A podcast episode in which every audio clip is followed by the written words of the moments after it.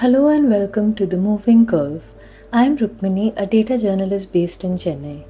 Every night on this mini cast, I consider one question around the novel coronavirus epidemic in India.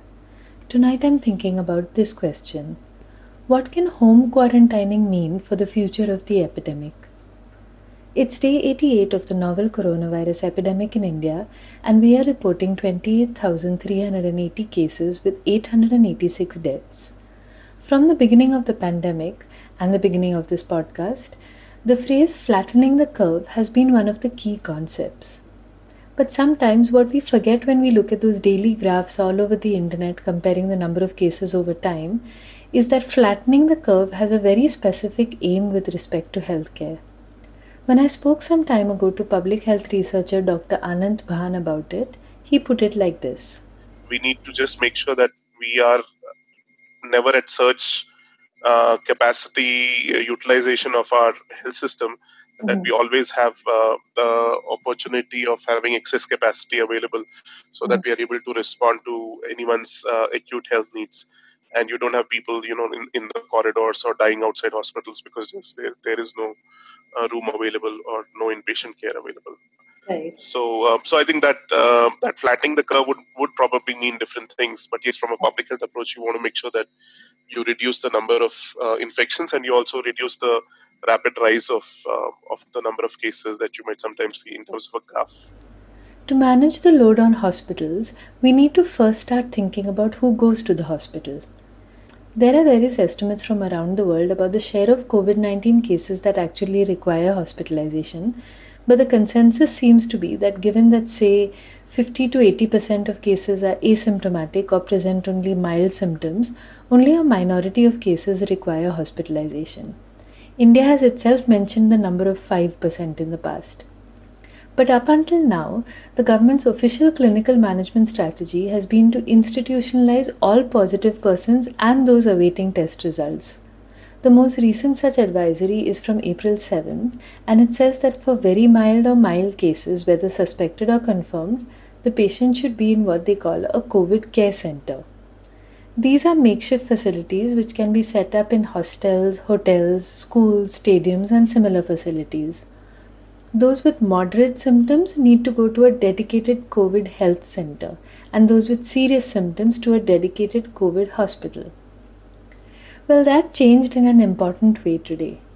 In new guidelines issued by the Health Ministry today, very mild or pre symptomatic patients having the requisite facility at his or her residence for self isolation will have the option for home isolation.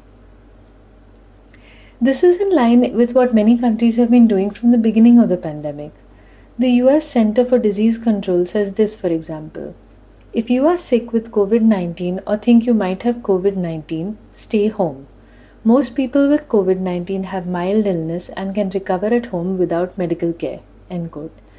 The same section also says if you have any of these emergency warning signs for COVID 19, get medical attention immediately.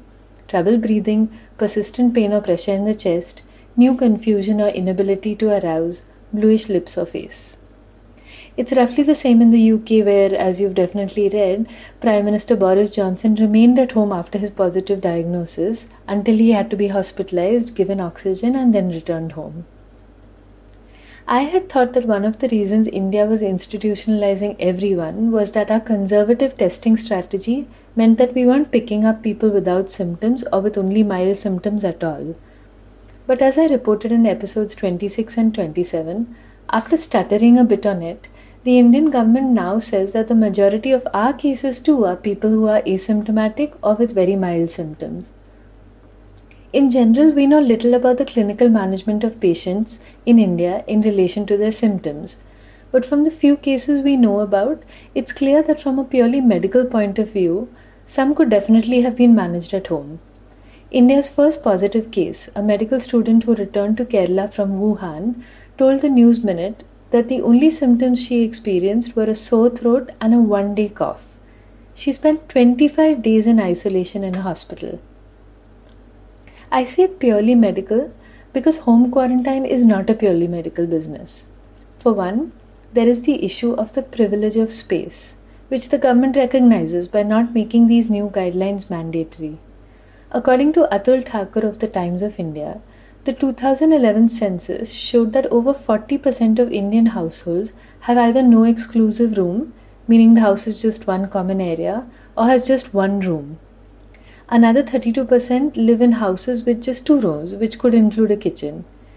Essentially, a minority of Indian households are likely to have a spare room that a person in home quarantine could use exclusively.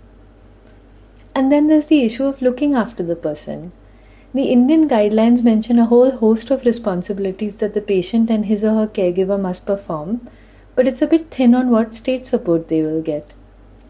A friend who returned to Shanghai, where she works from the UK, tested negative, but she still had to home quarantine, which in Shanghai meant being sealed into her apartment by the authorities, who delivered meals and temperature checks to her door. I'm not saying that I'm batting for that level of state control, but it's also important to think about the burden of responsibility on families if you're going to talk about home quarantining. And we should start talking about it, given what we know now about the massive disruption in health facilities for other health conditions, as well as the steadily rising numbers of positive cases. Thank you for listening. This episode was edited by Anand Krishnamurthy. Tomorrow, a new question.